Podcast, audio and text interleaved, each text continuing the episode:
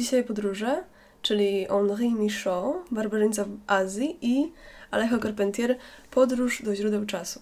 Mhm, tak jest.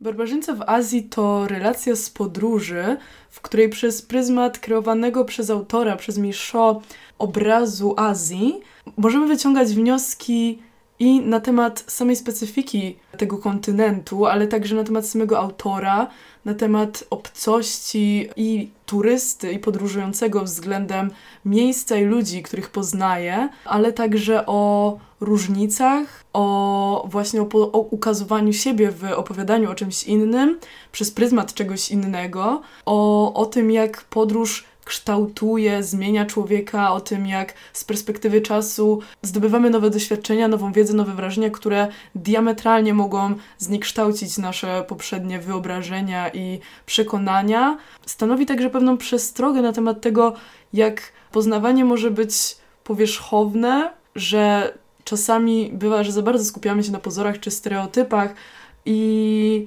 o tym, jak może nie do końca powinno się dążyć do wydobywania e, uniwersalności, ale przedstawia pewne staranie się dojścia do, do istoty e, uniwersalnej duchowości ludności Azji, do uniwersalnej prawdy na jej temat, o duchu narodu, wspólnoty, zbiorowości, ale także jednostki, skupiając się przede wszystkim na, na ludziach, nie samych miejscach i na tym, jak konkretne wytwory ludzkiej kultury odzwierciedlają ludzką naturę i to w jaki sposób Miszo skupiając się na pewnych elementach pokazuje siebie samego. Podróż do źródeł czasu jako powieść o cofaniu się w czasie ku prehistorii, ku pierwszym dniom stworzenia, ku najdalszym źródłom człowieka, istnienia człowieka, istnienia świata w ogóle, Powieść o poszukiwaniu i odnajdywaniu samego siebie wśród inności i obcości. Opowieść o podróży do raju jako do największego szczęścia, jakie kiedykolwiek człowiek może osiągnąć. Pytanie w ogóle o to, czy, czy raj w ogóle może być możliwy. E, o dążeniu do życia, jako o potrzebie życia, potrzebie e, zmartwychwstania, potrzebie zmiany, tego, że życie jest zmiennością i że wszelka monotonia jest zaburzeniem prawidłowego jego funkcjonowania i wszelka monotonia prowadzi do najgorszych stanów, najgorszych odmętów człowieka. Powieść także o milczeniu świata, o milczeniu tego raju, o milczeniu tej pierwotności świata i o tym, że jak ważny jest drugi człowiek, jak w drugim człowieku odnajduje się to, co jest um, najistotniejsze. Kim był barbarzyńca, barbarzyńcy w Azji? No prawdopodobnie był to sam autor, osoba, która do tej Azji podróżowała, Henri Michaud, który urodził się 24 maja 1899 roku w Namur i zmarł w 1984 roku w Paryżu. Był pisarzem, poetą, malarzem, um, ale um, zmarł w Paryżu, jest belgijskiego pochodzenia. Um, obywatelstwo francuskie nabył dopiero później. Jego biografia jest dość ciekawa. E, generalnie uczęszczał na przykład do szkoły jezuickiej, w której zainteresował się e, mistyką chrześcijańską, po czym to skłoniło go do e, przedsięwzięcia pomysłu o pójściu do seminarium duchownego, ale to akurat sprzeciwił się temu, jego ojciec i przez to ostatecznie się na to nie zdecydował. Potem był powołany do służby wojskowej, więc dosyć skrajna zmiana E, perspektywy kariery. I wtedy też okazało się, że choruje na e, serce generalnie. I to także ostatecznie e, no, na atak serca zmarł. 85 lat miał. No to. Całkiem kawał życia tak, pożył. Tak, raczej w porządku, a też ostatecznie pod koniec życia skupił się na wschodnich medytacjach, które też wynikają na przykład z tych podróży do Azji, o których dzisiaj będę mówić. Mm, Poza tym podróżował także do e, Ameryki Północnej, Południowej e, na e, okręcie handlowym, mhm. na którym pracował. Wtedy też powstał Ekwador, jedno z jego dzieł. Podróżował też ogólnie do Hiszpanii, do Portugalii, pod koniec życia znowu do Indii, tak jak tutaj w tej, w tym zestawie myśli, właśnie o którym będę mówiła. Mieszkał w Paryżu i pracował też e, w ciągu swojego życia w różnych takich zawodach nie, niestałych, bo był i dostawcą, i nauczycielem, także nie mógł sobie najwidoczniej znaleźć takiego swojego miejsca w świecie. Mhm. E, wydaje mi się, że też te podróże z tego mogły wynikać, że po prostu dużo szukał, starał się poznać i siebie, i ludzi dookoła. Malował. Malował i tworzył, także różne odłamy tej twórczości się przewijały w jego życiu i do powiedzmy rozwoju tej swojej twórczości, do pogłębienia jej, do urozmaicenia Także używał narkotyków halucynogennych mhm. przede wszystkim. E, z tego na, na tym tle powstało dużo i dużo na pewno ciekawych, ciekawych rzeczy. No, ale ostatecznie e, jego życie nabrało też takich no, nie, naj, naj, nie najjaskrawszych barw. Zmarł jego brat w pewnym momencie, co nałożyło się także z chorobą żony, e, która ostatecznie też zmarła. E, także w jego twórczości oprócz, oprócz e, wpływu narkotyków widać też wpływ doświadczeń życiowych ogólnie. Mhm. Co może oznaczać ten nieoczywisty tytuł barbarzyńca w Azji? Wydaje się, że mm, można się zapytać, kim jest ten barbarzyńca, w sensie, która strona jest barbarzyńcą. Czy do barbarzyńcy przyjeżdżamy, czy barbarzyńcą jest ten, który odwiedza?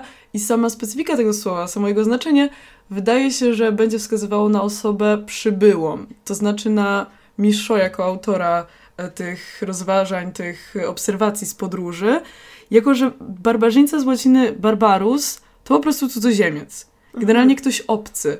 I tej, to, tą obcość w ogóle bardzo wyraźnie widać w całej, w, w, całej tej relacji. Oprócz tego no, istnieją też takie definicje bardziej historyczne, które wskazują na dzikość e, barbarzyńcy, ale na przykład jest też um, określane, barbarzyństwo generalnie, przez e, amerykańskiego antropologa Louisa Morgana jako jeden z etapów rozwoju ludzkości pomiędzy dzikością a cywilizacją. Mhm. I akurat to umiejscowienie powiedziałabym, że patrząc na wnioski, jakie wyciąga Michel w swoich obserwacjach, pasuje do tego, gdzie on jest, niż kim sam jest.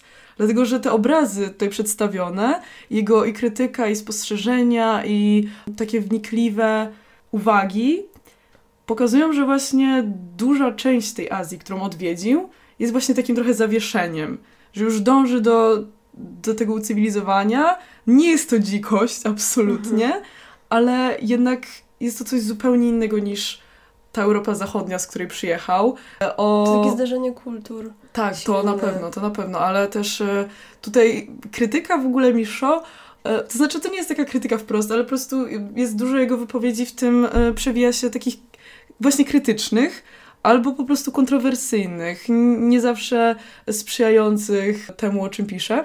No ale to jeszcze o tym będziesz mówić tak, dużo, nie? Tak, i tam ona, ona właśnie kierunkuje się i w jego stronę, w niego samego, jak i w stronę y, tych ludzi, których odwiedza, czy tych miejsc. Bo na przykład pada takie zdanie, że, że y, filozofie zachodu powodują utratę włosów i skracają życie, a filozofia wschodu sprawia, że włosy rosną i że życie się wydłuża. Czyli tutaj no, jest trochę samokrytyki, w sensie samokrytyki na zasadzie jego pochodzenia z, z, jego związku z, raczej z filozofią zachodnią mhm. na korzyść filozofii wschodniej. No ale no, nie, przez, nie przez cały czas jest tak przychylny w stronę tego wschodu. I z tego barbarzyństwa można dojść tutaj do bardzo ciekawych tematów, które wynikają z tych relacji. Jednak mimo wszystko no, moja, mój pogląd na całego barbarzyńcę w Azji jest raczej, będzie dość zdystansowany. Ogólnie jest. No niekoniecznie, dlatego że um, tak jak też mówiłam o biografii Misho, to spodziewałam się zupełnie czegoś innego. Spodziewałam się czegoś bardziej nietypowego, nietuzinkowego, wychodzącego z ram, takiej relacji z podróży zupełnie jak nie relacja z podróży. No właśnie, bo, bo kiedy mówiłaś mi wcześniej, że miał Miszo kontakt z surrealizmem duży, mocny. Tak. To też jest widoczne w jego z kolei poezji, prozie poetyckiej. I właśnie to, to jest to, na co bardziej Tego liczyłam. Zabrakło. Że będzie to taka perspektywa właśnie nawet, nawet tutaj można by było pójść w stronę obrazów halucynogennych mm -hmm. takich. To takiej poezji. Tak, no ale okazało się, że jest to jednak y, bardziej konkretna e, i mniej barwna opowieść, mniej barwna relacja, ale dalej nie brakuje jej dużo takiego uduchowienia, nawet czasami egzaltowanego mocno. To wynika przede wszystkim ze specyfiki miejsca, w którym się znajduje. No jak to jest, to jest Azja, w której duchowość i taka też tajemnica wielu, wielu kwestii pozostaje i dzięki temu miało czym pisać, to na pewno, mhm. ale tak jak też widziałam różne, e, różne krytyczne opinie na temat tego dzieła, to ludzie uważają, że kogokolwiek innego by się wysłało w tym czasie do Azji, to albo wróciłby z tym samym, albo nawet z czymś lepszym. Mhm. Także nie jest to na pewno nic odkrywczego i także patrząc z perspektywy czasu, jak my to czytamy, e, to jednak to jest historia już nieaktualna. I Michaud sam tutaj często się tłumaczył z tego, że to jest historia już zmieniona, że e, nie wszystko, co napisał, dalej ma sens i dalej się zgadza, dalej jest zgodne z rzeczywistością. No co dopiero teraz, po latach tak wielu, nie? Dokładnie. Dlatego trzeba na to patrzeć z dystansem i pod względem historycznym, i pod względem też tego, co tam w ogóle jest napisane, bo jednak to jest bardzo subiektywne. To jest jego, jego obraz i nie można powiedzieć, że to jest y, reportaż o życiu w Azji, tylko to są uwagi na temat pewnych miejsc, pewnych aspektów y, rzeczywistości, które go najbardziej poruszyły. Y, dzięki temu też możemy przede wszystkim wejść w jego głąb. No ale wracając jeszcze do takich e, faktycznych tutaj stanów rzeczy e, związanych z tą podróżą, to odbyła się ona w 1931 roku, 30-31. E, dlatego też mówię o tym, żeby, żeby podejść do tego e, z dystansem, do tego, jakie tam realia są opisywane. Mhm. Podróżował po Indiach, Chinach, Japonii, Malezji, Indonezji i to są też e, rozdziały. Mniej więcej w ten sposób jest podzielona, podzielona książka. Wydaje się, że jego głównym celem w tej całej relacji, w, w jego spostrzeżeniach jest wydobycie jakiej, jakiegoś czegoś uniwersalnego w specyfice ludów Azji. Może nawet nie ludów, bo to brzmi tak pierwotnie, mhm. ale generalnie ludności zamieszkującą Azję, e, zamieszkującej Azję. Jest to taka próba e, wydobycia istoty tych wszystkich ludzi, co już samo w sobie wydaje się być błędem, dlatego że jednak on sam skupia się na jednostkach, które poznaje, jednocześnie starając się przez te jednostki dojść do takiego ogółu, no co nawet metodologicznie można powiedzieć, że no tak, tak można robić, ale e, wydaje mi się, że w tej sytuacji to nie jest to podejście, które powinien zastosować. Czyli ocenia y, całość przez pryzmat jednostki. Tak, to jest też z drugiej strony to jest nie do końca, często uogólnia nawet. E, czyli mamy takie różne skrajne podejścia, bo wydaje mi się, że ta perspektywa jednostkowa, kiedy pisze o na przykład danej osobie, którą spotkał na ulicy i tak skupia się na jej wizerunku, to poznajemy przez to jakąś część rzeczywistości, która pewnie odpowiada wielu osobom, które tam które zamieszkują na przykład Chiny, ale w innych momentach właśnie tak uogólnia, że brakuje tego, o co faktycznie w tym chodzi i co tutaj jest tą istotą. No bo dążąc do istoty, no jednak powinniśmy uchwycać też pojedyncze istoty, a nie tylko jakiś ogół, który tak naprawdę nie daje żadnego oglądu, bo po przeczytaniu tej książki wydaje się, że wiemy właśnie mniej więcej o co chodzi w, w generalnej mm, niezwykłości Azji, bo na pewno zostawia to taki, takie wrażenie tego, że jest to przestrzeń inna, obca, a my jako Europejczycy moglibyśmy czuć się właśnie takimi barbarzyńcami przyjeżdżając tam. E, dlatego jest to w pewien sposób ciekawe, ale dalej wydaje mi się, że tak jak też krytycy uważają, można by to było e, zrobić, zrobić lepiej. Sam utwór jest podzielony e, dość luźno, powiedziałabym, i chaotycznie nawet. E, mamy taki generalny rozdział na um, poszczególne części związane z miejscami, w których przebywa i które opisuje, które też są dość niekonkretne, bo często wraca do innych albo jeszcze zanim przychodzi do całego oglądu, to już wspomina um, o danym miejscu czy o danych ludziach. Czy trochę chaos. Jest to trochę chaotyczne, bo wygląda po prostu jak notatki z podróży. Jakby przejeżdżał przez tą Azję i sobie notował jakieś poszczególne spostrzeżenia. ma to swój, swój taki mm, klimat, ma to coś w sobie, ale um, dlatego też powoduje, że ta, ta relacja nie jest konkretna i niewiele konkretów można z niej wyciągnąć. Bardziej to są właśnie takie spostrzeżenia, które pozwalają na wyobrażenie sobie, że jesteśmy współpodróżnikami i że widzimy to, co się dzieje, widzimy to, co on opisuje, bo te opisy są często obrazowe. I jeśli chodzi o język, to widać czasami wpływ tego, tego jego abstrakcyjnego myślenia i bardzo takiego wrażliwego, wnikliwego myślenia, ale z drugiej strony padają często takie e, i kontrowersyjne stwierdzenia. No, dzisiaj prawdopodobnie za wiele z nich byłby skancelowany, ale e, poza tym mamy też takie przyjemne przytyki albo różne takie zabawne mhm. uwagi. Także czytać to całkiem przyjemnie, czasami się dłuży, bo nie widzimy za bardzo sensu tego, co, co jest pisane, nie widzimy do czego to dąży i czy my coś naprawdę z tego wyciągamy. I całe w sobie jest, jeśli chodzi o język, jest to dość, dość proste. I nie tego się spodziewałam też. Nawiązuje to do specyfiki podróży, która E, jest sama w sobie dość chaotyczna, dużo zwiedza, dużo widzi, po prostu spisuje to, co widzi, ale właśnie po Miszo spodziewałam się czegoś innego, czegoś bardziej takiego absurdalno-abstrakcyjnego, surrealistycznego, żeby ta relacja faktycznie nabrała tej duchowości, duchowości której szuka i którą naprawdę w, w Azji nie trudno znaleźć. No, on sam ją spotyka na każdym kroku, a jednak jakoś to wszystko umyka i to się staje tylko elementem opisu, a nie e, samym sobie tematem i e, przedmiotem poszukiwania. Jednym też z problemów e, tej książki, tych poszczególnych notatek, jest fakt, że mimo, że Misho sam nazywa się barbarzyńcą w tej Azji, to dalej nie do końca zwraca uwagę na to, że z tego powodu powinien się też trochę zdystansować i nabrać takiej, takiej wrażliwości na to, że jednak on jest tam obcy.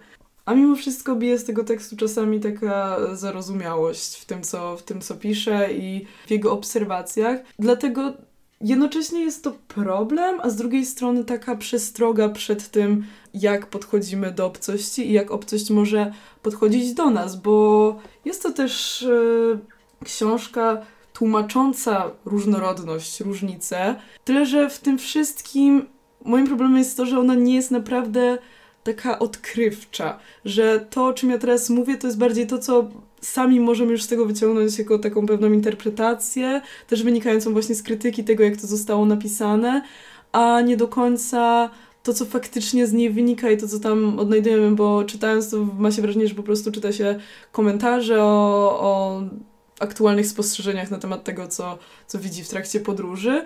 No ale to też dzięki temu mamy pewne pole do manewru i do e, znajdowania tych, tych poglądów, tych różnych interpretacji i tych motywów, które sami dla siebie możemy wyciągnąć w kwestii właśnie podróży i tego, jak to zrobić dobrze, a jak niekoniecznie. No, przykład właśnie barbarzyńcy w Azji, chociaż też nie chcę tego tak kategorycznie krytykować, bo no tak jak mówię, można z tego wyciągnąć wiele takich osobistych e, uwag. I ta różnorodność też bywała ciekawie ukazywana dzięki na przykład takim metaforycznym obrazom walczących mrówek, czy e, wzajemnie obserwujących się e, małpy i konia, mhm. co jednocześnie bardzo dobrze ukazuje temat i tytuł utworu, czyli tego barbarzyńcy w Azji. To tak jakby on sam jako obcy obserwował to, dokąd przyjechał, jak i to, jak on jest przyjmowany, bo to nie jest tylko relacja jego o innych, o tym, co widzi dookoła, tylko też relacja z tego, jak zostaje odbierany, czyli tak, jak, jak mu się przyglądają, trochę jak podróż, taki spacer po zoo i to jest taki wzajemny spacer, jakby wszyscy byli tutaj w klatkach, mhm. albo jakby właśnie nikt nie był i po prostu te zwierzęta, wiesz, tak przyglądają się sobie wzajemnie i każdy jest jednak trochę obcy, mimo że oni są u siebie, a on tutaj jest tym barbarzyńcą, to jednak czasami wydaje się, że może, może być odwrotnie. I w tych opowieściach o tym, jak widzi to swoje otoczenie, to nowe otoczenie i jak to otoczenie oddziałuje na niego, bardzo uwydatnia się i uwidacznia to, kim on jest. I wydaje mi się, że o tym przede wszystkim jest ta historia.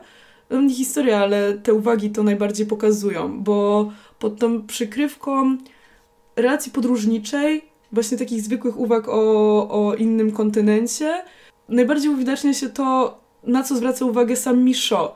I właśnie to jest też kolejna rzecz, która nie wynika bezpośrednio z tego, bo rzadko on mówi pierwszej osobie, że coś y, on uważa bezpośrednio. No oczywiście to wynika z, y, z, z tego, jak są sformułowane pewne wyrażenia, że widać, że to jest jego osobista opinia, ale to na przykład na co zwraca uwagę, przykładowo jak opisuje kobiety, na przykład na Bali, y, albo wraż wrażliwość ludzi, których odwiedza, ich duchowość, mentalność, moralność, czy na jakich elementach sztuki się skupia, to pokazuje właśnie jego wewnętrzne pociągi takie. To, to, co najbardziej przykuwa jego uwagę, przez co możemy lepiej poznać autora.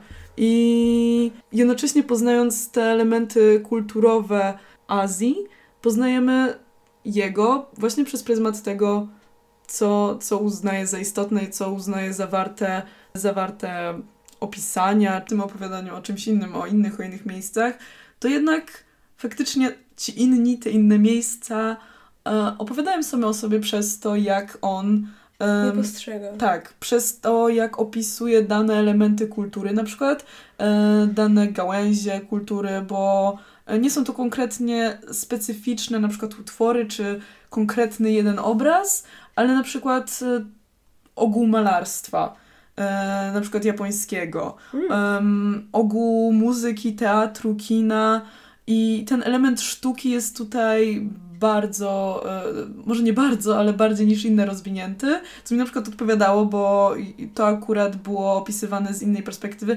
znowu jego subiektywnej i znowu dzięki temu mogliśmy lepiej jeszcze poznać um, jego punkt widzenia i jego wrażliwość. E, właśnie przede wszystkim na sztukę, bo te elementy świata, takie jak religia czy sztuka, są tutaj najbardziej, najbardziej wyeksponowane. To, co ja wyniosłam na pewno też e, z, z, z jego uwag, to to, w jaki sposób, jak wiele można dowiedzieć się o ludziach przez pryzmat ich języka. Bo to też jest temat, któremu poświęcił, tak. mm, któremu poświęcił dużo uwagi i wydawały się z mojej perspektywy naprawdę dość trafne. Nie znam tych języków azjatyckich i jeszcze przez to miałam wrażenie, że naprawdę je czuję. Nie, że rozumiem, ale właśnie naprawdę je czuję, bo były one bardzo tak ludzko i blisko przedstawione przez to, jaki charakter ludzi z nich wynika i jak charakter tych ludzi wpłynął na to, jak w ogóle te języki brzmią, jakie słowa są używane, jak długie są te słowa, e, jak rytmiczny jest dany język.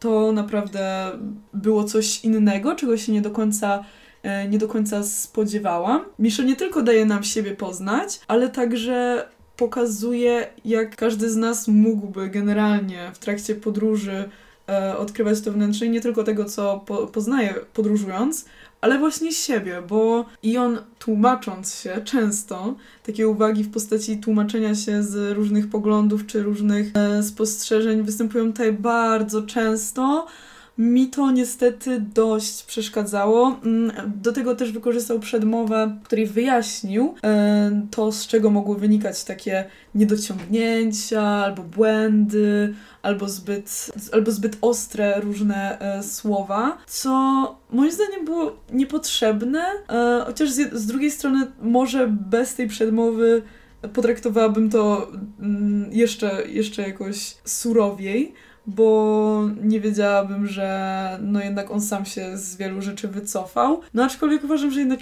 powinno się wziąć odpowiedzialność za to i mhm. e, za to, co pisał. No ale z drugiej strony, jeśli z tych relacji wynikałoby jakieś zagięcie rzeczywistości historycznej, to faktycznie wymagało to pewnego dociągnięcia, co też właśnie wielokrotnie się zdarzyło przede wszystkim w przypadku Japonii, E, na co jak widać Misho tutaj sam, mm, sam się sprowadził w takim negatywnym sensie, bo akurat Japonię potraktował bardzo tak po macoszemu mhm. i negatywnie do niej podszedł później z tego chyba najbardziej się tłumacząc. e, na przykład zaczynając tutaj opis e, Japonii, zacytował e, słowa japońskiej poetki. To dlatego, że jesteśmy w raju, wszystko na tym świecie nas boli, Poza rajem nic nam nie przeszkadza, gdyż nie liczy się nic. Czyli tak w sumie dla swojego wytłumaczenia wykorzystał określenie Japonii jako raju, mimo że tak tutaj e, ją zjechał. Zrzuca dużo na, e, na swoją młodość, niewiedzę i naiwność, bo wtedy, kiedy podróżował, no miał no około 30 lat um, i także inni krytycy określają go jako po prostu niezbyt wnikliwego turystę um, ze względu na swój wiek, no ale mogła, mogła z tego wyjść jednak po prostu ciekawa, ciekawa relacja właśnie dość no, stosunkowo młodej osoby mhm. na temat tego, co widzi, a o, okazała się taka trochę sztuczna, przez to, że próbował jednak e, jakoś ją uduchowić samodzielnie, zamiast wykorzystywać to, co już mu przekazują poznawane, poznawane miejsca i ludzie. Z jego perspektywy w tamtym czasie wynika tymczasowość tych wszystkich spostrzeżeń,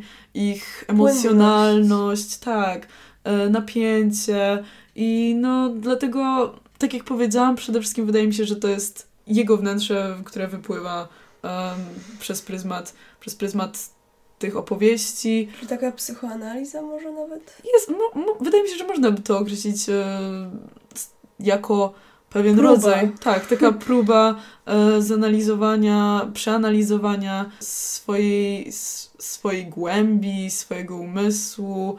E, nie bezpośrednia właśnie, mhm. tylko dzięki podróży. No i ta perspektywa też uczy nas czegoś na temat tego, e, jak powinniśmy podchodzić do, do podróży i tego, co poznajemy i jak to poznajemy, bo okazuje się, że mimo, że myślimy, że właśnie udaje nam się dochodzić do tej istoty, udaje nam się odkrywać to, co uniwersalne, to, co najważniejsze i właśnie szukać tego punktu wspólnego i tego punktu głębi w tym wszystkim, dochodzimy jednak do pewnej powierzchowności, popełniamy dużo błędów, mimo że tego unikamy, mimo wszystko dalej skupiamy się na pozorach i powielamy stereotypy, które w przypadku opisywania czegoś ogólnie, no, może się wydawać, że są nieuniknione, ale dalej jakoś tutaj wydaje mi się, że było to nadmierne i nie do końca potrzebne. Wyglądało też to tak, jakby on uważał, że nie może sobie pozwolić na żadne żadne takie scentralizowanie, tylko musi konkretnie obrać jakieś nastawienie w stosunku do danego miejsca. Dlatego widać też nacechowanie takie emocjonalne i takie albo pejoratywne, albo właśnie skrajnie pozytywne do konkretnych miejsc i musiał je on kategorycznie ocenić, że i potem już przez całą e, całą relację z danego miejsca było widać, jakie jest jego podejście. I to wydaje mi się też wpływało na to, na, na czym się skupiał, że skupiał się na przykład na tym, co negatywne, pomijając pewnie wiele aspektów, e, które komuś innemu mogłyby się wydawać zdecydowanie dobre i działające na korzyść całego oglądu danego miejsca.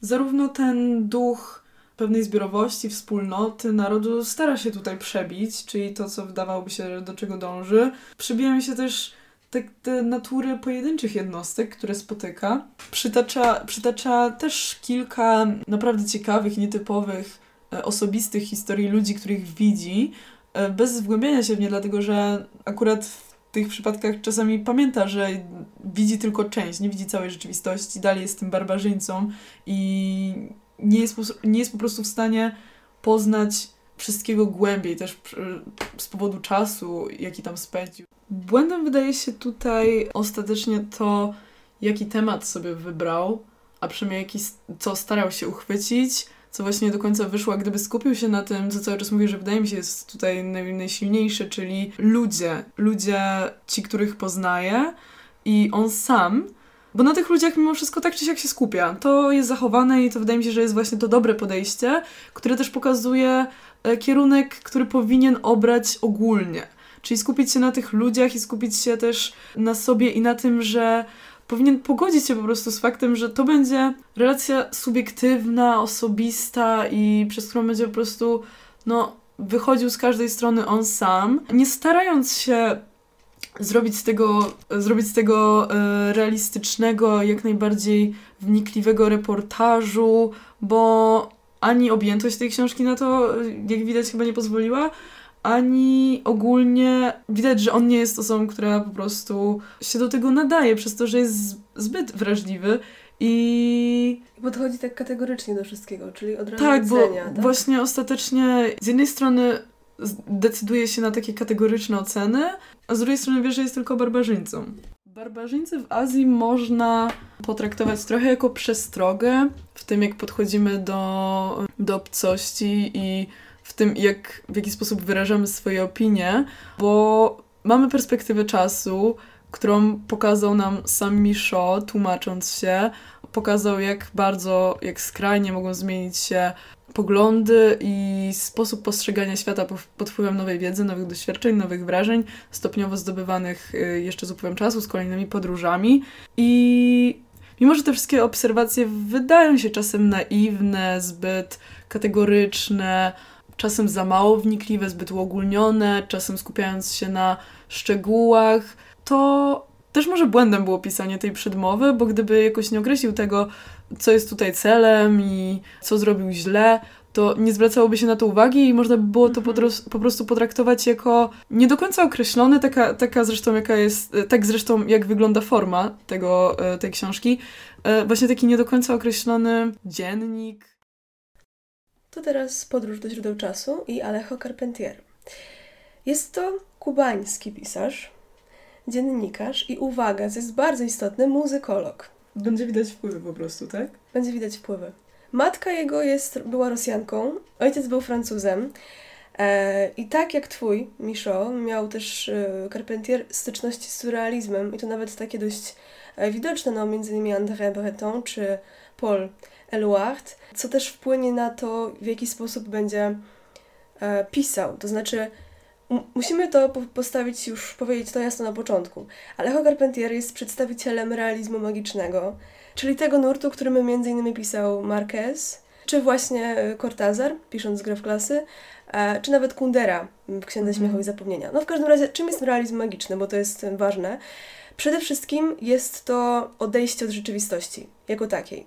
To znaczy, jednocześnie jest to odejście od rzeczywistości, chociaż to nie jest na przykład świat mm, fantazy, to w ogóle nie jest fantazy, ani science fiction, to w ogóle nie o to chodzi. To jest odejście od rzeczywistości taki, w jaki sposób, w jak, jaką my ją poznajemy e, na co dzień. To jest wejście w nią, w jej głębię, w jej istotę. Tutaj jest duży też wpływ baśni, mitów, legend danego miejsca, w którym ta dana historia się dzieje.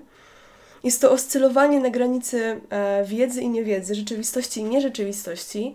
Chociaż mówię, cały czas nie ma tutaj tej, tej fantazy, nie ma tutaj wróżek latających, prawda? Tylko chodzi o to, o to, żeby wynieść z tej rzeczywistości nam danej jak najwięcej. Brak też tego mimetyzmu, e, naśladownictwa typowego, oddania. To nie jest lustro, tylko jakby wnętrze lustra, tak bym to nazwała. No i to jest też ważne dla niektórych pewnie, że Alejo Carpentier zdobył nagrodę Cervantesa, tak chyba się czyta to nazwisko. Przede wszystkim, o czym jest ta powieść? E, na początku już, e, jako na pierwsze, pierwsze rozdziały, poznajemy głównego bohatera, który e, jest typowym, można powiedzieć, sfrustrowanym życiem, człowiekiem, mm, właśnie już tak, nie wiem dokładnie ile ma lat, no ale już nie, nie młodym, mhm. typowo. Przede wszystkim podkreśla swoją niemożliwość, niemożność ucieczki mm, z, jakby ze stanu, w którym się znajduje. Mówi na przykład, w tym pustym pokoju przerażała mnie możliwość rozmowy z samym sobą. Czyli widzimy tutaj monotonię dni, widzimy to, że e, nie potrafi stanąć ze sobą twarzą w twarz, mhm. nie potrafi spojrzeć na swoje życie w taki sposób, e, w jaki powinien, czyli świadomie a przynajmniej tak jakby może chciał, albo kiedyś tak jak robił. Tutaj też są stany depresji, pojawia się depresja, rozpacz z powodu braku zmiany, ale uwaga, w pewnym momencie, co jest ważne, no właściwie no, od tego zaczyna się cała powieść, przychodzi ta zmiana. Ponieważ pojawia się pewna postać, która, ona w ogóle nie znaczy niczego e, w, jakby w kontekście całej powieści, natomiast no jest to konserwator muzeum, w którym on pracował, czy tam pracuje i mówi słowa, oto potwierdzenie Twojej teorii. Jakiej teorii? A mianowicie, tutaj już widzimy ten wpływ muzykologii, ponieważ E, bohater ten kiedyś miał swoją teorię muzyczno-instrumentalną, jakoby pierwsza muzyka była naśladowaniem dźwięków przyrody. Czyli pierwsza Mhm. muzyka ludów e, pierwotnych była naśladownictwem dźwięków przyrody. Tego co najbliższe. Tego, co najbliższe, tego, co najbardziej znajome. E, on zapomniał trochę jak gdyby o tej, o tej swojej teorii, ponieważ no teraz żyje monotonią dni, a kiedyś to jednak było coś innego. I od tego przyjścia konser- konserwatora muzeum, od tych słów, tak naprawdę rozpoczyna się podróż, która może wcale nie jest rozpoczęciem, może to jest jedynie kolejny etap tej podróży. Właśnie jakiego typu to jest podróż? Bo jak mówiłam o barbarzyńcy w Azji, to jest no faktyczna podróż po prostu taka, Tak. jak ją rozumiemy No w to- najbardziej potocznym znaczeniu, do innego, na inny kontynent. Nawet nie do końca musiało być aż tak daleko, no ale w tym przypadku na inny kontynent, po prostu opisując poznawane miejsca i ludzi. A tutaj, no już po twoim wstępie, słychać, że to jednak jest coś zdecydowanie bardziej metaforycznego, symbolicznego. To znaczy, no będę o tym jeszcze dużo mówić, Mhm. to jest właściwie główny temat. Podróż jest, to znaczy to jest fizyczna podróż. Tak, bo to są te dwie perspektywy różne podróży, Tak. o których mówimy. Tylko, że jest to podróż, która znaczy coś zupełnie innego niż na przykład u Miszot, Mhm. u Ciebie, nie? Ale o tym za chwilę jeszcze będę mówić. Na razie skupmy się jeszcze na głównym bohaterze. Wykształcony, to na pewno.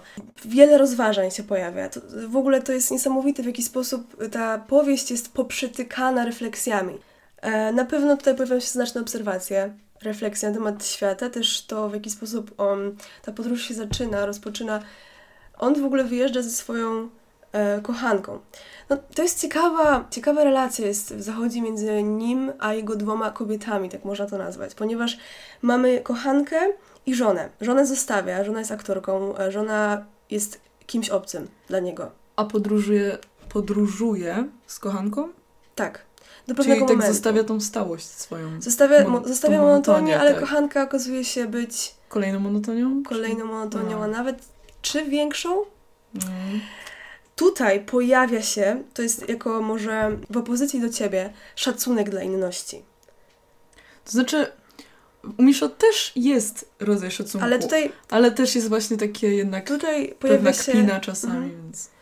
Tutaj jest jednak takie zauważenie nie tylko tego, że to są ludzie obcy, właśnie wręcz przeciwnie. On, idąc w stronę tej nowej kultury, ponieważ on podróżuje do lasów Ameryki Południowej, e, idąc w stronę tej kultury, zagłębiając się w jej takie życie codzienne, w tych ludzi, w ich zupełnie odwrócenie, no, on przy, przybywa ze świata cywilizowanego, można by Mhm. rzec, do świata, w którym który okazuje się być kompletnie pierwotny.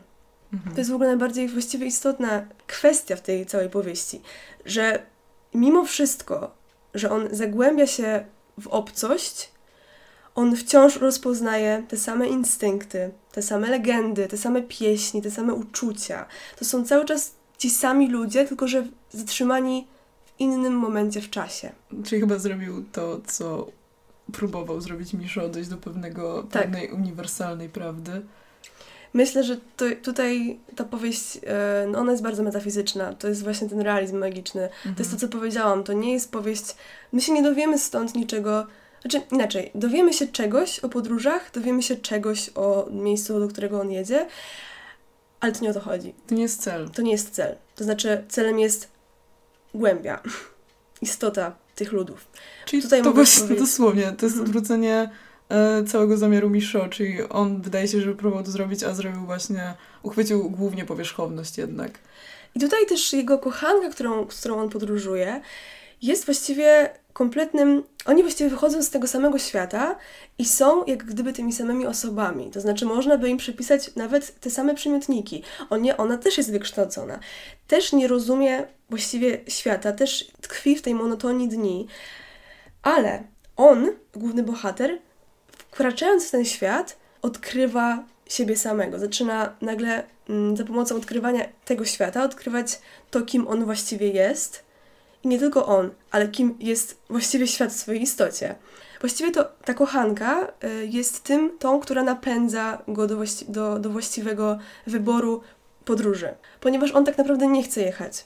Jemu jest wygodnie w tej monotonii, jemu jest wygodnie w tej depresji, jeśli tak można w ogóle powiedzieć. Em, No, taka, be, taka, takie bezpieczeństwo rutyny. Bezpieczeństwo, tak. A ona, ona jest ciekawa świata. Dla- Dla niej to jest wszystko jedna wielka przygoda.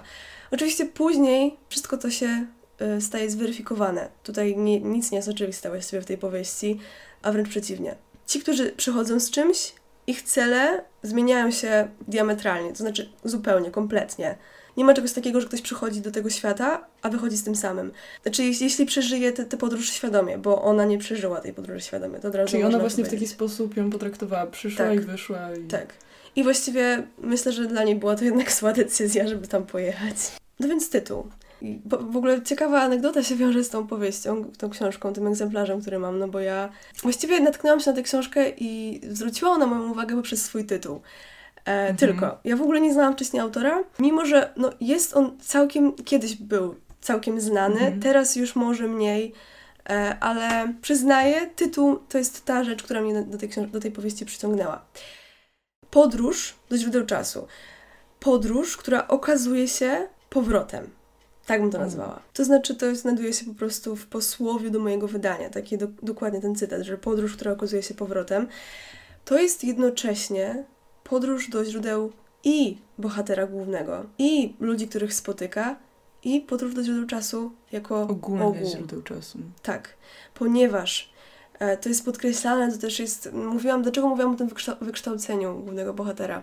To jest na tyle istotne, ponieważ on wkraczając w ten świat, on zauważa tak wspólne elementy, już o tym też mówiłam, ale na przykład pojawia się tutaj bardzo dużo nawiązań do Biblii, szczególnie do Księgi Genezis, stworzenie świata. Okazuje się, że te najbardziej podstawowe legendy, baśnie, historie czy opowieści łączą najdalsze, najdziwniejsze, można by rzec, najmniej mające ze sobą wspólnego ludy. Łączą je ze sobą. Okazuje się, że w Biblii mamy e, mit o potopie. Mhm. Okazuje się, że oni też mają mit o potopie, tylko oczywiście z, ze zmienionymi szczegółami. On podróżując, wędrując w kierunku nowego dla siebie świata, nowych ludzi, cofa się w czasie, dosłownie. On w pewnym momencie nawet twierdzi, że to jest średniowiecze. On jest w tym momencie w średniowieczu i tam nawet pisze, że ludzie, którzy uważają, że jakiś świat się już zakończył, że już nie ma pewnej rzeczywistości, po prostu niech tu przyjadą, to zobaczą, że jestem w tym momencie w średniowieczu. I tak samo idzie coraz dalej, coraz głębiej, coraz bardziej cofa się w czasie, czyli teraz mamy już nie tylko średniowiecze, mamy już nawet prehistorię. Ponieważ ostatecznie dociera on do prehistorii właśnie, do, do pierwotnych czasów stworzenia. Nawet tutaj w pewnym momencie pojawia się to, że e, dociera do czasów samotności Boga. No oczywiście to już jest nie, nie fizycznie, ale, do, ale w sposób taki no, metafizyczny. On wie, że on właściwie w pewnym momencie gubi się sam, albo, albo czytelnik się gubi. Myślę, że bardziej czytelnik się gubi. Em, w tym sensie, że wszystko to, z czym on przyszedł, zostaje zweryfikowane przez te ludy. Wszystko to, z czym przyszedł czytelnik, zostaje zweryfikowane tak samo, jak, jak jego. Czyli Mm. czytelnik staje się odpowiednikiem em, Tak. tego bohatera, Mhm. ale też, tak jak mówisz ogólnie o czasie, to teraz nabrałam takie dwie perspektywy tego, bo z jednej strony wydaje się jakby ludy, które odwiedził, to z nich w pewien sposób wypływał czas.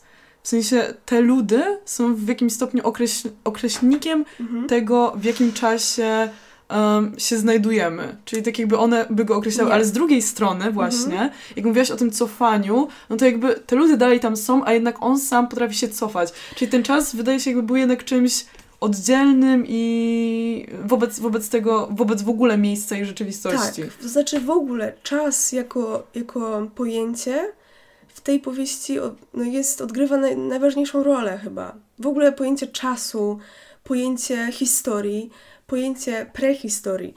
Dlaczego mówię o tym, że on się cofa? To on się nie cofa, bo jest to powieść science fiction i on wsiada do machiny, która się cofa No w tak, czasie. No tak. nie, to w ogóle nie o to chodzi. To znaczy ta powieść pokazuje, że są na świecie miejsca, w których no jakbyś się cofnęła w czasie. No pojawiasz, no I bo właśnie to mi, to, to Tak. mi daje, mm, daje myśleć, że to ludzie określają w jakiś sposób ten czas. nasz świat znajduje się w tym momencie, e, a przynajmniej wtedy się znajdował, bo to, ta, ta powieść w ogóle została napisana w 1953 roku. Mhm. Natomiast główny bohater przyjeżdża z kraju cywilizowanego do kraju niecywilizowanego, a przynajmniej tak potocznie można go nazwać, tak Mhm. potocznie można go określić. Tak samo było przecież wiele, wiele, wiele lat temu na terenach, z których on przyjechał. To znaczy, o co chodzi w tym, że on się cofa do prehistorii? Że niektóre ludy, mimo tego, że cały, cały inny świat, reszta świata poszła dalej, poszła dalej w cywilizacji, w technice, w myśleniu, w nauce i tak niektóre ludy zatrzymały się w pewnym momencie. One nie poszły dalej. I, I dlatego mówi o prehistorii. I on też mówi. Dlatego cały czas ten, ta podróż do źródeł czasu się ujawnia, ponieważ on ma możliwość dotknięcia tej prehistorii, dotknięcia pierwotności człowieka, właściwie dotknięcia jego, można powiedzieć, e, dnia stworzenia. A wręcz. ci ludzie, generalnie, których on spotyka, oni są uosobieniem jakiejś konkretnej epoki, czy generalnie takiej pierwotności dzikości? No właśnie, jakby też nie o to chodzi. No, znaczy, no, w pewnym momencie, jak idzie tam, to mm, już, już jest średniowiecze, tak przynajmniej myśli, że to już wygląda jakby był w średniowieczu, a później już idzie jakby coraz dalej, w ten sposób. Mhm. E, oczywiście to wszystko nie jest fizyczne, jeszcze raz podkreślam, bo to nie jest książka fantasy tak. czy science fiction. To jest no, tak samo jak ja sobie wyobrażam właśnie pojechać do, um, do, um, do, do ludów Ameryki e, łacińskiej mhm. I, e, i poznać je. No to znaczy oni, oni dosłownie chodzą nago, mieszkają w szałasach, mhm. w ten sposób. Tam jest to wszystko zresztą bardzo dobrze, znakomicie opisane wręcz. Więc jest to podróż, która nie tylko jest mm, podróżą fizyczną, nie tylko jest podróżą metafizyczną jako coś uniwersalnego, jako historia, jako historyczna podróż. Jest to też podróż, właściwie głównie podróż jako odzyskiwanie samego siebie. Ponieważ on w tej monotonii dni siebie samego stracił. On w tej monotonii e, miłości w tej, z tą kochanką czy, a może wcale nie miłości, czy to w ogóle była miłość, stracił siebie. Tutaj jest to wyrzeczenie się siebie samego, żeby ostatecznie siebie odnaleźć na nowo. A to wszystko udawało mu się, mm, bardziej myślisz, dzięki niemu samemu, dzięki e, przeżyciom, jakie e, do niego docierały, jakie uzyskiwał, czy jednak mimo wszystko dzięki samej podróży i dzięki tym ludom? głównie, znaczy to jest w ogóle związek, to znaczy nie ma mhm. czegoś takiego, że tylko Czyli jakby wystąpiła, wystąpiła podróż, on ją odbył, spotkał ludy, tak. ale dzięki temu sam mógł to jest, doznać to takich było... wrażeń, żeby wyjść z tego, z tego Tak, z to, było, to było jak kula do, do, do kręgli. Mhm. Musiało coś popchnąć go w stronę, tak. w stronę poznania tego samego siebie, poznania części właściwie świata. To znaczy, chodzi mi o to, że on którą w pewnym momencie jest, więc... to jest bez egzaltacji, bez żadnego. Właściwie tak, ta powieść jest właśnie w tym niesamowita. Ona tutaj nie ma egzaltowania, tutaj nie ma pisa... nie ma wielkich słów właściwie, a jeśli są, to są tak naturalnie brzmiące, że chodzi mi o to, że, że on w pewnym momencie wydaje mi się, że jest bliski już nawet poznania tej prawdy przez wielkie P. -hmm.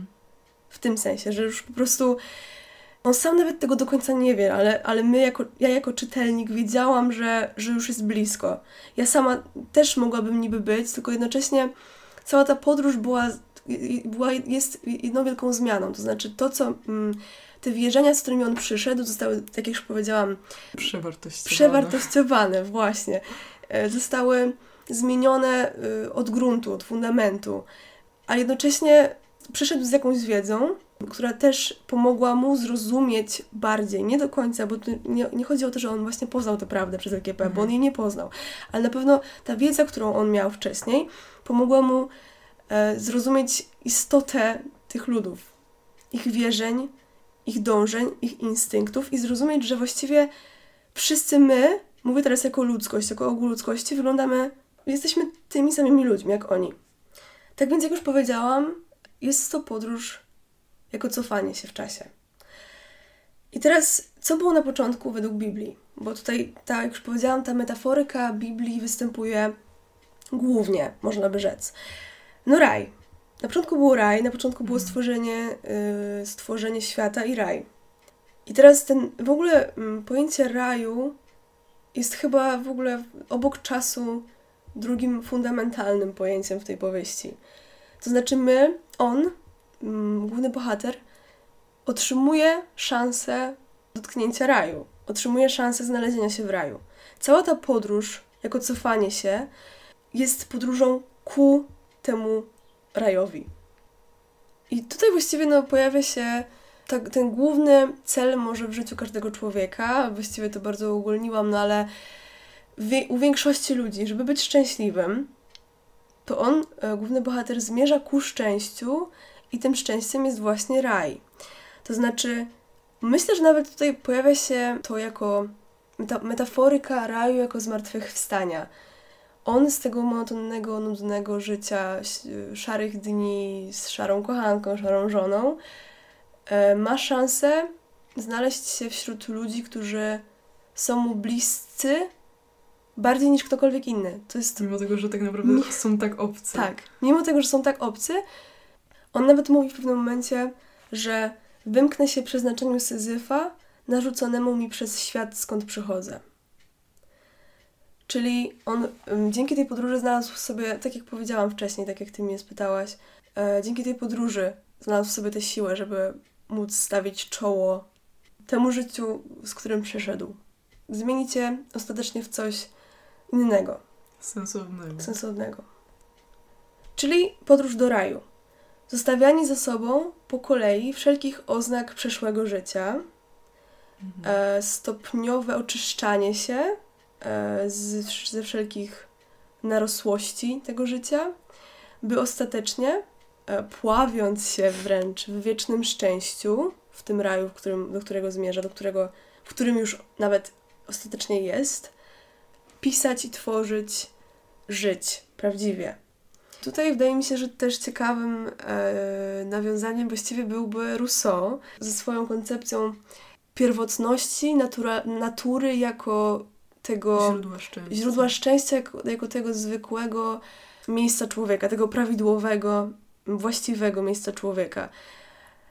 Tutaj ten, ten raj to właściwie jest ciekawe o tyle, że im dalej on idzie w tej powieści, im, im, im bardziej on już jest bliżej tego raju, natura zaczyna przyjmować kontrolę. Przyroda jest właściwie. Ale w pozytywnym sensie. Czy w pozytywnym? Tego, tego się nie da określić. To mhm. znaczy, jednocześnie natura go przeraża, szczególnie na początku. E, on doświadcza wielu prób, jak to nazywa.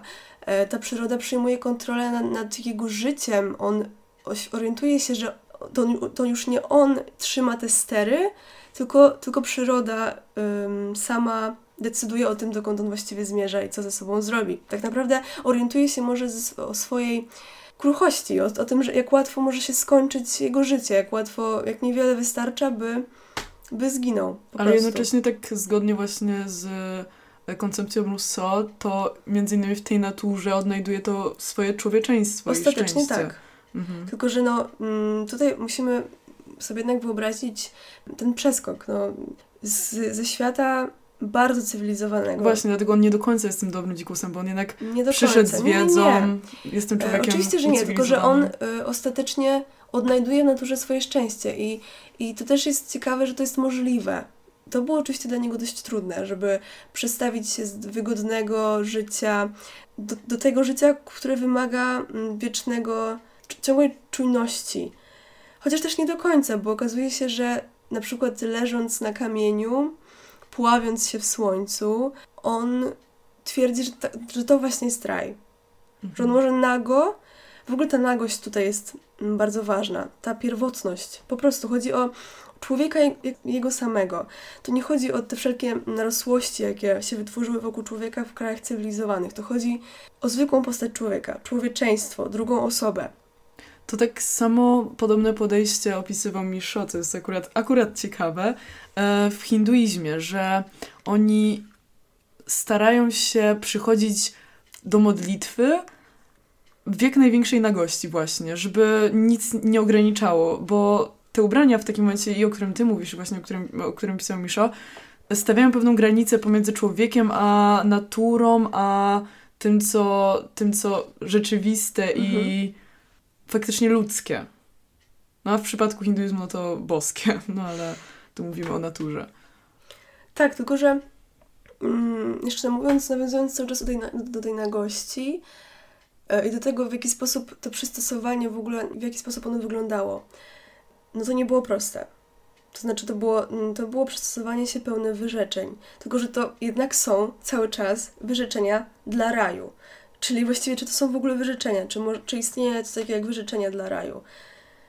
Raj jest tym miejscem, do którego każdy raczej, um, o, którym, o którym każdy myśli jako o tej krainie wiecznej szczęśliwości, yy, wiecznej wszystkiego co najlepsze. No oczywiście, no nie wiem, u każdego ten raj inaczej wygląda, jeśli w ogóle jakoś wygląda, ale tutaj on jednak zauważa mm, pewne niedogodności, na przykład wiedząc, że mm, zaczynając pisać, ponieważ tutaj też ważną rolę odgrywa jego potrzeba tworzenia. On w nowym miejscu, w raju, odnajduje w sobie tę przemożną chęć tworzenia, której nie miał wcześniej, a właściwie może miał, ale dopiero wcześniej, jak był bardzo młody.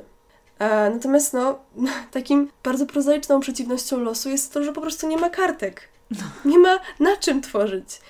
I to nagle okazuje się być dużym problemem. No wcześniej w ogóle nie, nie istniał taki problem. A teraz brakuje mu tych naj, najbardziej potrzebnych rzeczy. I wtedy już zaczyna coś się dziać. I wtedy już pojawia się to pytanie, czy na pewno jest to raj. Tylko, że to już jest moja interpretacja. Mhm. Na pewno, bo no w ogóle całe, całe to, wszystko, to wszystko to jest moją interpretacją, natomiast wydaje mi się... Na pewno to jest raj, skoro nie ma tam wszystkiego, co... Że jednak czegoś do, brakuje. Tak. Jednocześnie, czy ci wszyscy ludzie na pewno wyglądają jakby byli z raju, czy oni na pewno pochodzili z raju, czy na pewno w raju jest miejsce na, na zło? Mhm. Może być bardziej tak, że on po prostu wychodząc od tej swojej szarej codzienności do tego raju dążył, nawet jakoś podświadomie. Tak. Po prostu w tym miejscu, do którego trafił, mhm. zobaczył raj i Pomyślał, zinterpretował to jako tak. raj. No ale to już jest, e, no, tak, żeby już... nie, mhm. nie, nie mówić tutaj za dużo niepotrzebnie. Co jest, to jest też ciekawe, on w, tym, w tej pierwotności odnajduje najbardziej pierwotny chyba instynkt człowieka, czyli instynkt przeżycia, mhm. instynkt dążenia do życia. Powieść jest pisana jako dziennik. Tutaj mamy podzielenie na, na daty, mm, dokładne dni. E, nie jest to jednak opis taki schematyczny, czy opis, e, nie wiem, pusty, wręcz przeciwnie. Właściwie to tylko z dziennika to ma tylko daty, mhm. bo właściwie pisane jest to w taki sposób bardziej no może nie jako strumień świadomości, bo to nie mhm. aż tak, natomiast właśnie taki typowo, e, czy w ogóle można powiedzieć, że typowo, no ale tak typowo realistyczno-magiczne. Mhm. I każda z tak jakby części tego, tego dziennika jest poprzetykana cytatami, które są różnorodne, ale właściwie głównie dotyczą one albo życia, albo śmierci, też czasu. I na przykład pojawia się tutaj cytat Shelley'a, który jest po angielsku, ale ach, czuję życie Niechaj tylko spojrzy w jego oczy. Czyli to jest to właściwie w nawiązaniu od tego, co mówiłam o, o tej potrzebie, o tym, o tym pierwotnym instynkcie przeżycia. Skoro już o tej nagości mowa i o instynktach, no to mm, jeszcze szczególnie, że jest to a motyw pierwotnych ludzi, no to pojawia się tutaj również ten instynkt przedłużania gatunku, instynkt mm. e, kopulacji, który tutaj jest dość ważny, ponieważ wcześniej dla niego stosunek seksualny dla głównego bohatera był czymś, czymś może nawet wręcz zwykłym. To znaczy, on kochał swoją kochankę, tak mu się przynajmniej wydawało. Tylko, że potem okazuje się, że jednak to w ogóle nie była miłość, że to w ogóle nie przypominało miłości. I dopiero poznając pewną kobietę, która na, no, nazywa się, ma na imię Ros, Rosario, Rosario chyba, chyba tak się czyta dopiero wtedy zdaje sobie sprawę, czym miłość w ogóle dla niego jest i co ona w ogóle oznacza i czym stosunek seksualny w ogóle może być. Bo jakby stosunek seksualny wcześniej był dla niego umieszczony po prostu w monotonii jako coś mhm. typowego, codziennego, a tutaj jak trafił na pierwotność, która e, w swojej istocie ten stosunek traktuje właśnie w taki sposób, jako coś zwyczajnie instynktownego, mhm. to z inną osobą od razu nabiera innego znaczenia. Tak, to jest ważne, że Rosario, ona, mm, ona jest częścią mm, tej kultury. Mhm. To znaczy ona no jest, można powiedzieć, ludem pierwotnym. No może nie aż tak, jak mm, to potem jest przedstawione, ona troszeczkę bardziej jest e, może ucywilizowaną osobą. Natomiast no, no nie pochodzi ona z tego świata, z którego on, na pewno to w ogóle lata świetlne, można by mhm. nawet rzec a jednocześnie to ona właściwie staje się jego przewodniczką nie tylko na płaszczyźnie fizycznej, ale na tej płaszczyźnie miłości, na tej płaszczyźnie poznania drugiego człowieka i na płaszczyźnie mądrości życiowej. To on ma wiedzę, to on jest wykształcony, ale to ona prowadzi jest go za mądra. rękę. Tak, to ona jest mądra, ona prowadzi go za rękę i to ona, to ona pokazuje mu więcej niż on kiedykolwiek mógłby się dowiedzieć um, z książek, z książek choćby, albo z, z różnych źródeł. Tak. Mówiąc jeszcze o tej przyrodzie i o tej potrzebie e, zaklimatyzowania się w nowym środowisku, to na pewno tutaj pojawia się, mogę nawet zacytować, w miarę jak przybliżaliśmy się do puszczy, obserwowałem w ludziach coraz większą skłonność do milczenia. I dalej, e, w chwili, gdy sen przezwyciężał trwogę, byłem już gotów skapitulować, krzyczeć ze strachu, byle usłyszeć głosy ludzkie. Właśnie, bo w sumie mowa też jest objawem pewnego ucywilizowania. Tak, no tutaj mowa oczywiście jest, to znaczy oni się porozumiewają w, mhm. w języku swoim. Um, on też rozumie. Nie wiem w jakim języku w ogóle on jakby mówi, natomiast no, wiem, że się rozumieją. E, tylko, że tych ludzi na pewno jest przede wszystkim bardzo niewielu. Mhm. Szczególnie później. I, I na początku, żeby dojść do tego raju, on on przymierza pustkowia ludzkie, to znaczy tam nie ma w ogóle nikogo, a jest tylko i wyłącznie przyroda. I to taka przyroda, której on w ogóle nie wiedział, że może kiedykolwiek taka w ogóle istnieć. To znaczy, on nawet opisuje, że to jest tak pierwotna przyroda, która w ogóle przypomina mu, znaczy przypomina, właśnie nic mu nie przypomina, ale mogłaby być w pierwszym tygodniu stworzenia świata. Mhm. To jest taka przyroda. Nieznana mu, dziwne odgłosy, różnorodne. E, oczywiście się bał, to jest dość logiczne. Myślę, że odda to wszystko jeden cytat, między innymi. Nawet niebo czasem kłamało, kiedy przelewając swe wyżyny w rtęć lagun, nurzało się w głębinach niewymiernych jak firmament. Tylko ptaki były tu prawdziwe, w jasnej tożsamości swoich piór. Czyli tak naprawdę ta przyroda, ona, tak jak on też pisze, sama okłamuje go. I on w mhm. pewnym momencie też szczególnie na początku Mm, wrót raju, można by rzec, on orientuje się, że ona, że to może nie ludzie są tymi, którzy oszukują i kłamią, tylko właśnie przyroda, a przynajmniej w tym miejscu. To ona tworzy pozór tego raju? No tutaj to już mocne, mocno, mocno powiedziane. Myślę, że ym, myślę, że też sporo, znaczy w ogóle ciężko jest mówić o tej, o tej powieści w taki sposób, żeby w ogóle czegoś nie zdradzać, ale mm. na pewno końcówka jest e, zakończenie, jest najbardziej istotne i wtedy poznajemy odpowiedź na te wszystkie pytania może, które e, tutaj w międzyczasie zadawałam.